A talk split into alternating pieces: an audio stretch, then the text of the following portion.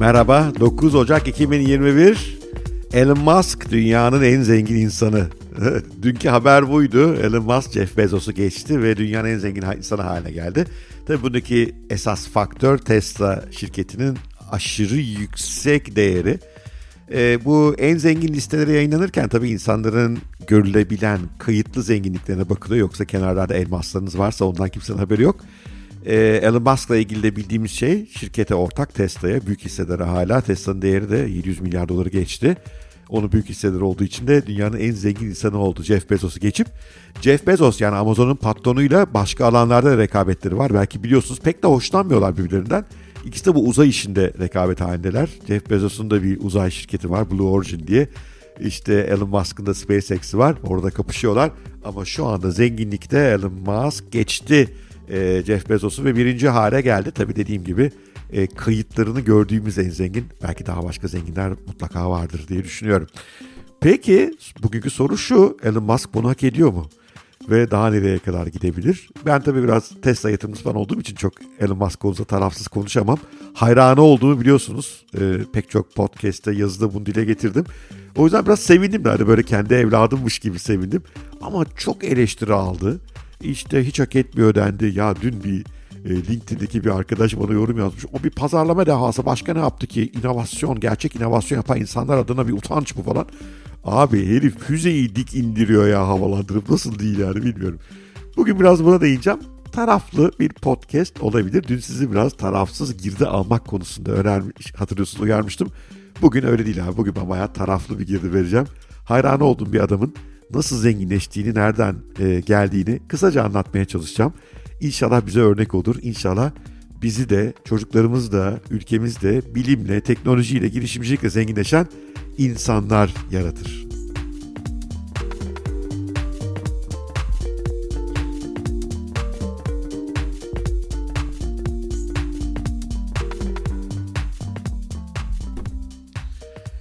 Elon Musk da hakkında binlerce komplo teorisi olan insandan bir tanesi. Onları bir kenara bırakıp da hayatına biraz odaklanacak olursak Güney Afrika'da doğuyor. Çok eğitime meraklı. İşte daha çocukluk yıllarında okumadığı kitap kalmıyor kütüphanede. Her şeyi okuyarak öğrenmeye çalışıyor ve huzurlu bir aile hayatı yok. Bir yandan da Güney Afrika'daki bu ırkçı hareketlerden tedirgin. Güney Afrika'da hayallerini yerine getiremeyeceğine inanıp e, Amerika'ya gitmek istiyor. Önce Kanada'ya gidiyor. Kanada'dan Amerika'ya iltica ediyor. Ve orada yazılım dünyasına kendisini kaptırıyor. Bir yandan e, son derece iyi bir eğitim var aslında. E, Stanford'da e, fizik konusunda doktoraya kadar ilerleyen bir eğitim var ama sonra doktorayı yarım bırakıyor. Çünkü işte aradaki ufak birkaç işten sonra PayPal'ın e, kuruluşuna katılıyor. PayPal'da e, CEO'luktan atılıyor bir küçük bir darbeyle. Buna razı oluyor çünkü e, yerine gelen ekibin şirketi de iyi yöneteceğini görüyor. Belki de biraz çaresiz kalıyor bilmiyorum. Ee, daha sonra Peter Thiel biliyorsunuz o dönemde e, CEO'su oluyor. O da bugün Palantir'in kurucusu, Facebook'un büyük yatırımcısı. O da çok başarılı bir e, girişimci. Neyse PayPal'ı bunlar e, satıyorlar eBay'e. eBay'e sattıktan sonra gelen 100 küsür milyon dolar parası var Elon Musk'ın. Bu parayla ne yapıyor? Gidiyor. Üçüncü havalanın orada arsa alıyor. Sonra bekliyor. Sonra bunlar inşaata dönüşüyor. imar oluyor. Büyük para alıyor. Öyle olmuyor tabii. Elon bir manyak olduğu için bu gelen büyük parayı 100 küsür milyon dolar yanlış hatırlamıyorsam iki ayrı şirkete yatırıyor. Önce SpaceX'i kuruyor uzay girişimini. Sonra da Tesla'ya ortak oluyor. Tesla'yı kuranlar başkaları onlara parasıyla ortak oluyor.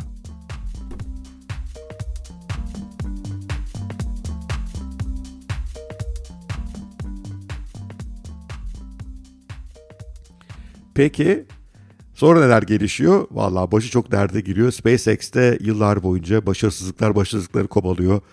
Füzeleri havalandırıyor, füzeler havada patlıyor, geri indirmeye çalışıyor, geri inmiyorlar, NASA ona ihaleler verme vesaire.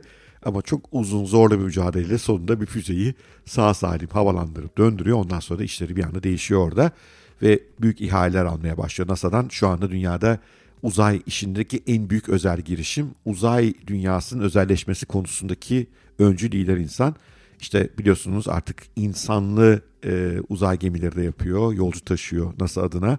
E, bu yönden de Amerika'ya biraz gururunu geri kazandırdı. Çünkü Amerika uzun zamandır böyle uçuşlar yapamıyordu. E, ancak e, şey yapabiliyorlardı, Rusya üzerinden Rus e, uydularıyla bu uçuşları yapabiliyorlardı. O rezaletten de Amerika'yı kurtardı ve ekonomik e, uzay uçuşları yapıyor. Bir yandan da e, SpaceX'in asıl hedefi Mars'a gitmek.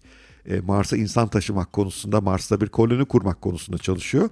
Bunu finanse edebilmek için de yine SpaceX'in üzerinde Starlink diye bir girişim kurdu. Starlink uzaya yerleştiren uydularla dünyanın her yerine internet indirecek. Bizim komploculara kalırsa yine insanları robotlaştıracak, beyinleri çip takacak bir proje. Bana kalırsa dünyanın her yerine internetin gitmesi muazzam bir şey. Daha fazla insanın daha fazla bilgiye ulaşmasını, girişimci olmasını, yeni şeyler düşünmesini sağlıyor. Tabi buradan elde edilen gelir büyük olacak. Önce şirketi halka açacak e, SpaceX'ten ayırıp buradan da bir zenginleşecek. Bu gelen paranın da ciddi bir bölümünü yine Mars yolculuğu için harcamayı düşünüyor.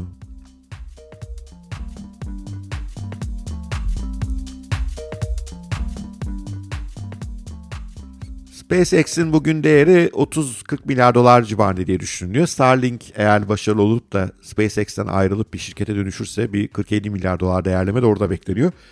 Yani daha bence orada da alacağı yol epey var Elon Musk'ın. Jeff Bezos'un işi zor. Burada da Musk'ın bir zenginleşme bekliyor aradaki rekabette. Ama mevcut rekabet, mevcut zenginliği Musk'ın Tesla'dan. E, Tesla'da hala büyük hissedar Elon Musk. 700 milyar dolar geçti değerlemesi dün akşam itibariyle. Ve Musk dün akşam işte dünyanın en zengin insanı haline geldi bu sayede. Peki Tesla bu parayı hak ediyor mu? Yani tartışılabilir tabii. Çünkü e, dünyadaki diğer bütün otomobil şirketlerinin toplamından daha değerli Tesla. Oysa cirosu 20 milyar dolar civarında. Yani onların toplam cirosu diğerlerinin galiba trilyon dolara yaklaşıyor. E, e karlı bir şirket bu yıl ama hani daha küçük bir şirket yeni yeni kar ediyor. Hani böyle bakarsak finansal göstergeler açısından hayır e, Tesla bunu hak etmiyor. Ama galiba konu bu değil. Konu Tesla'nın gelecekte neler olabileceği. İşte elektrikli arabalar, e, içten yanmalı arabaları yeniyorlar. Dünyanın bütün gelişmiş pazarlarında şu anda. Ama daha önemlisi bu bir robot servisine dönüşecek. Yani otonom sürüş geliştikçe robot taksiler gelecek. E, Tesla taksileri ortada. Böylece insanlar otomobil satın almaktan tamamen kurtulacaklar. Onun yerine böyle Uber gibi bir servis ama şoför olmadığı için çok daha ekonomik bir servis gelişiyor olacak. Bu durumda Tesla bir hizmet şirketine dönüşecek. E, bu değeri çok etkiliyor. Bir de işte enerji sektöründe Tesla'nın girişimleri var. Sadece otomobiller için pil yapmıyor. E, fabrikalar, evler içinde e, piller ve solar e, paneller yapıyor. Bütün bunların değerini hesaplamaya çalışıyor insanlar ve geleceğe Tesla 700 milyar dolar değer biçiyorlar. Bu bir balon mu değil mi? Tabii tartışılabilir.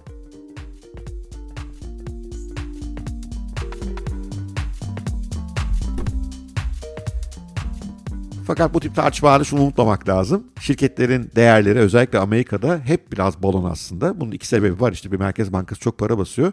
Bir de Amerika zaten böyle büyüyen bir ülke. Amerika'da önce bir balon yaratıyorlar. Bir balon fikir. Mesela Amazon da öyle bir şey. Yani ilk e, yıllar boyunca Amazon'un fiyat kazanç oranı çok eleştirdi. Çok yüksek diye. E, 11-12 kez %50'lik değer düşüşleri yaşadı Amazon.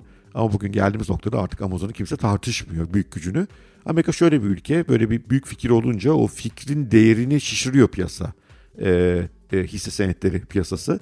Bu sayede şirkete daha fazla para girdikçe e, işte şirket sermayesini kuvvetlendiriyor. O zaman da o balon için doldurabiliyorlar. Tesla da böyle bir şirket. Bence şu andaki değeri finansal tablolarla açıklanamaz. Ama bunun yarattığı muhteşem değeri içeriye para olarak alıyor. İşte geçenlerde yine bir hisse senedi satışı yaptılar. 5 milyar dolar içeri para soktular. Bu kadar nakit zengin olunca da hayallerini hızla gerçekleştiriyor. Şu anda düşünün aslında topu topu yılda 500 bin araba satıyor. Yani geçen sene öyle sattı. Bu yıl herhalde biraz 1 milyonu zorlayacaklar.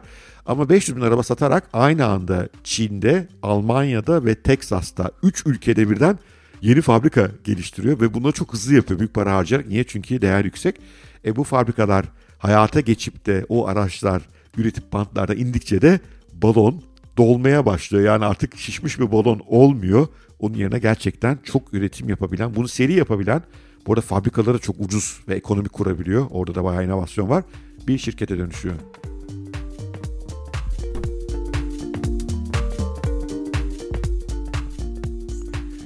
Yani Tesla'nın değeri konusunda benim de zaman zaman işte bu balon dediğim anlar oldu. Korktum, sattım, hisse aldım. Hani böyle enteresan şeyler yaşadım. Ama şunu görüyoruz. Amerikalılar çok seviyor Elon Musk'ı. Dünyada insanlar çok seviyor. Galiba Tesla hissesi almak artık sadece bir yatırım gibi değil. Biraz da onun bu dünya görüşüne destek olarak da oluyor. İşte biliyorsunuz dünyayı karbon emisyonundan kurtaracağım diyor. Kurtaramazsam baktım sorun var diyor. Uzaya götüreceğim insanları, Mars'a yerleştireceğim diyor. Herkese internet vereceğim diyor. Bir de bir takım yeni girişimleri var biliyorsun. Neuralink ile insanların beyni bilgisayara bağlayacağım. Böylece daha hızlı düşünecekler. Alzheimer gibi hastalıklardan kurtulacaklar diyor. Yani hep böyle bir itiyor insanoğlunu Elon Musk. Yani daha ileriye doğru itiyor. İşte uzayı e, bir özel sektör işine haline çevirdi. Otomobil sektörünü darman duman etti. Şimdi beyin tarafına öyle bakıyor. Yer altından tünel projeleri hiç durmuyor adam yani. E bu hak etmiyordu. Kim hak ediyor ya arkadaşlar? Biliyorum taraflıyım.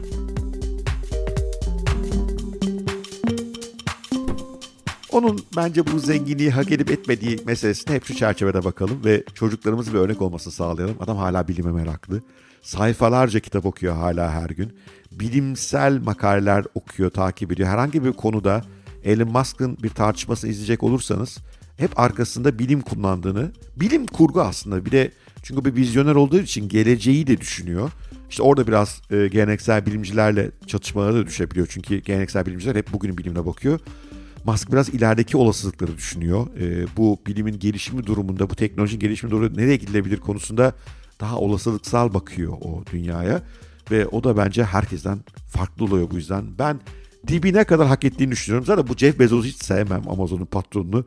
Çok işçilerine falan kötü davranan bir adam. Ve yani yaptığı işte sonuçta eh yani tamam perakende yapıyor işte arkadaş yani. Dünyanın en gelişkin işi değil. E, bulut işi de o kadar muazzam bir iş değil ama bunu çok etkin yapıyor. Jeff Bezos çok iyi bir işin adamı. Yani diyecek hiçbir şey yok. Müthiş bir iş adamı. Değer yaratmayı çok bilen bir adam. Ama ya Musk başka ya. Ama tekrar söylüyorum ben taraflıyım. Eksi sözlüğe düşmüş bir konu, adamım bu konuda. Musk ve Tesla taraftarıyla. E buna para da kazandım için açıkçası. O yüzden taraflıyım ama yine de doğru tarafı seçtiğimi düşünüyorum burada. Ve Elon Musk'a saygıyla şapka çıkartıyorum. You deserve it buddy. Sen bunu hak ettin kardeşim. Peki yeni bir podcast'ın sonuna geldik. Umarım hoşunuza gitmiştir. Böyle biraz taraflı, biraz neşeli podcast yaptım. Ee, eğer beğenmişseniz yine bir like biliyorum süper olur. Bir de lütfen haddiniaş.net aşağıda linkini veriyorum. www.haddiniaş.net'e gelin. Orada acayip içerikler paylaşıyoruz. Yazılı içerikler de var. Kulüp var. Kulüp üyeleriyle 15 günde bir toplanıyoruz. Eğitimler, seminerler, canlı tartışmalar yapıyoruz. Eğer benim anlattıklarımı, dünya görüşümü, e, paylaşmaya çalıştıklarımı seviyorsanız oraya gelmeniz sizi çok zenginleştirecektir. Sevgiyle kalın, hoşça kalın. Görüşmek üzere.